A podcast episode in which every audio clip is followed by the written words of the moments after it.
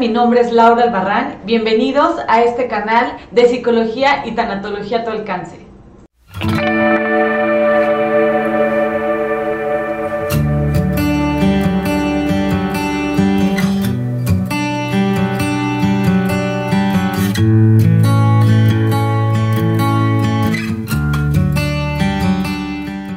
El día de hoy vamos a iniciar este canal hablando de un tema que es súper importante, que es el de autoestima. Igual se pueden preguntar por qué elegí este tema. Bueno, porque en mi experiencia en el consultorio, acompañando en el dolor y sufrimiento a muchos hombres y a mujeres de todas las edades, me he podido dar cuenta que la vida tiene muchos acontecimientos que nos llevan a situaciones de crisis emocional o de inestabilidad emocional.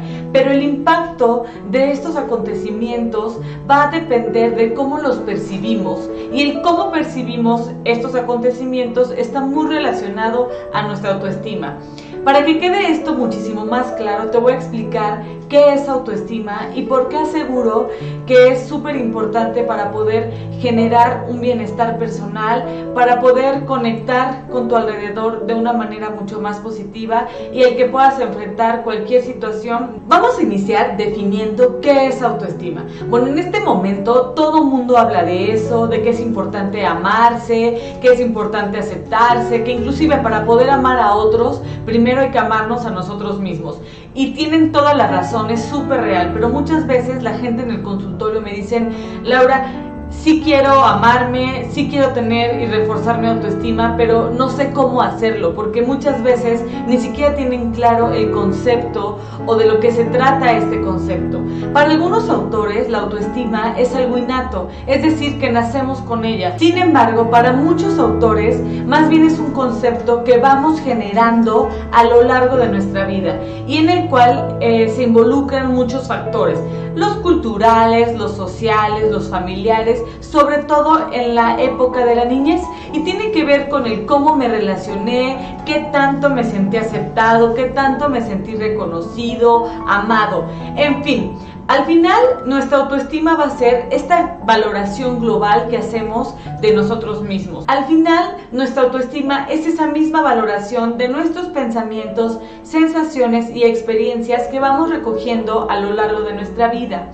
Una autoestima baja va a ser aquella distorsión de la valoración que tenemos de nosotros mismos. Generalmente van a ser personas que se van a sentir constantemente desadaptadas, que no van a confiar en sus habilidades y muchas veces no solo confiar, sino a veces reconocerlas inclusive, o que sean personas que les cueste mucho tomar decisiones. Cuando hablamos de una autoestima saludable, estamos hablando de personas que confían en sí mismos, que son capaces de asumir riesgos y desafíos, de enfrentar problemas porque creen realmente en que merecen ser felices. ¿Y cómo lo logran? Al final alcanzando y defendiendo sus metas y necesidades. Se dan cuenta lo importante que es la autoestima. Dependiendo de esta es como vamos a vivir, disfrutar o sufrir la vida. Voy a poner un ejemplo para que quede muchísimo más claro lo que trato de explicar en este video. Por ejemplo, todos podemos perder el trabajo en algún momento de nuestra vida, ya sea porque hubo un recorte de personal, porque nuestro jefe ya no requiere de nuestros servicios o por mil razones más. El punto es que este hecho para una persona con baja autoestima va a ser vivido como una verdadera catástrofe. Es probable que se preocupe mucho al grado de no poder dormir, de generar estados de ansiedad y depresión. No va a confiar en que tenga la capacidad de encontrar otro trabajo o un mejor trabajo inclusive. Entonces va a vivir esto con mucha intensidad. En contraste, una persona que tenga una mejor autoestima no significa que se vuelva inmune a los acontecimientos inesperados de la vida, a las pérdidas, a los cambios. Sin embargo, es probable que viva todas las emociones que mencionamos en el caso anterior con muchísima menos intensidad.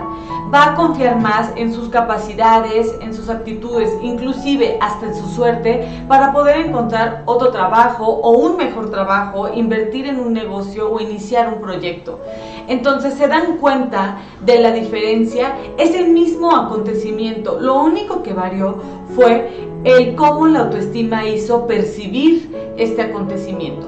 Voy a dar otro ejemplo que es muy común que vemos en consulta. Tiene que ver cuando terminamos una relación amorosa. Cuando pasa esto, una persona con baja autoestima va a vivir el duelo, que es este proceso de adaptación frente al cambio, con mucho dolor y mucho sufrimiento. Inclusive llega a sentirse muy culpable por haber terminado o porque se haya terminado esta relación. El miedo a quedarse solo, a que nadie más lo vuelva a amar, a no volver a encontrar a alguien de quien poder enamorarse, lo va a invadir es muy probable que busque a la pareja para tratar de convencerla, a veces inclusive llegando a situaciones muy dolorosas en donde pierde su dignidad, pierde su autorrespeto, con tal de convencer al otro porque se quede. En contraste, una persona con buena autoestima frente a una separación es probable que le duela, pero viva el duelo desde un lugar muchísimo más saludable, en donde pueda aprender de esta experiencia, en donde pueda aceptar con mayor facilidad que la relación ha terminado y que si el otro ha decidido irse, lo hace ejerciendo el derecho que tiene y que esto no le resta valor como persona ni valor como ser humano y que es merecedor de una nueva relación. ¿Por qué? Porque va a confiar en sus cualidades para poder tenerla. Se dan cuenta nuevamente cómo la situación es la misma, de qué dependió de la autoestima. Es como si te pusieras unos lentes que dependiendo de la graduación o ves todo con mayor claridad o distorsionan la realidad y la ves catastrófica.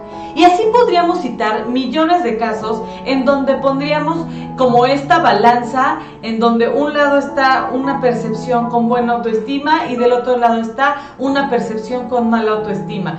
Piensa ahorita en cualquier situación de la vida cotidiana y te vas a dar cuenta cómo la conclusión es la misma.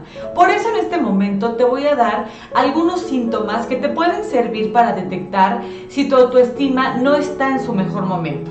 Punto número uno no confías en ti mismo. Punto número dos, no expresas tus gustos o tus opiniones porque tienes mucho miedo que te rechacen o inclusive porque piensas que tu opinión es menos valiosa que la opinión de los demás. Punto número tres, no te sientes merecedor de cosas buenas. Punto número 4, ya no te esfuerzas por alcanzar aquellas cosas que deseas porque de antemano crees que no las vas a obtener. Punto número 5, te cuesta mucho trabajo relacionarte con las personas porque crees que no lo haces bien. Punto número 6, buscas la aprobación con mucha frecuencia. Punto número 7, te dejas pisar por los otros y poner límites es muy complicado para ti. Punto número 8, ves a los demás como superiores a ti e inclusive los envidias. Punto número 9. Te cuesta trabajo tomar decisiones, sobre todo las importantes, así que dejas que los demás decidan por ti. Punto número 10. Nunca estás satisfecho con nada. Siempre te estás diciendo los errores que cometes. Sientes que no vales, no mereces y no eres importante. Ahora, si te das cuenta que mínimo 5 de estos puntos checan contigo, con lo que sientes y con tus actitudes, creo que es un buen síntoma para poder trabajar tu autoestima.